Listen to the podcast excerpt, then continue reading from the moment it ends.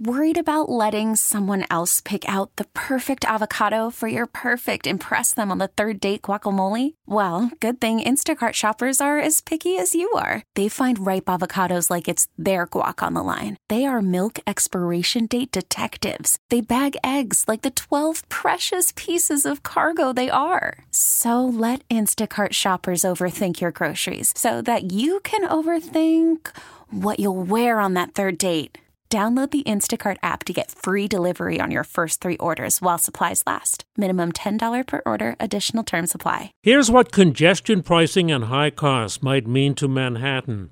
According to Jeff Rose, owner of Attitude New York Chauffeured Transportation, speaking to a Dime Bank business breakfast hosted by WCBS. When people are more reluctant to come into Manhattan, I think you might start to see some of the luxury brands and restaurants and theater and performing arts you may start to see them pop up in the Bronx and in Queens. Communities tend to adapt. It's going to be bad for Manhattan because fewer people will come into Manhattan and the business community will evolve and you'll start to see some of the things that are usually associated with being in Manhattan popping up in the outer boroughs. Maybe.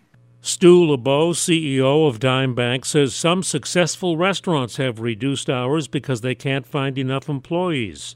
See the video on the future of business in New York at WCBS880.com slash business breakfast. I'm Joe Connolly, WCBS 880 News. We get it. Attention spans just aren't what they used to be. Heads in social media and eyes on Netflix. But what do people do with their ears? Well, for one, they're listening to audio. Americans spend 4.4 hours with audio every day. Oh, and you want the proof?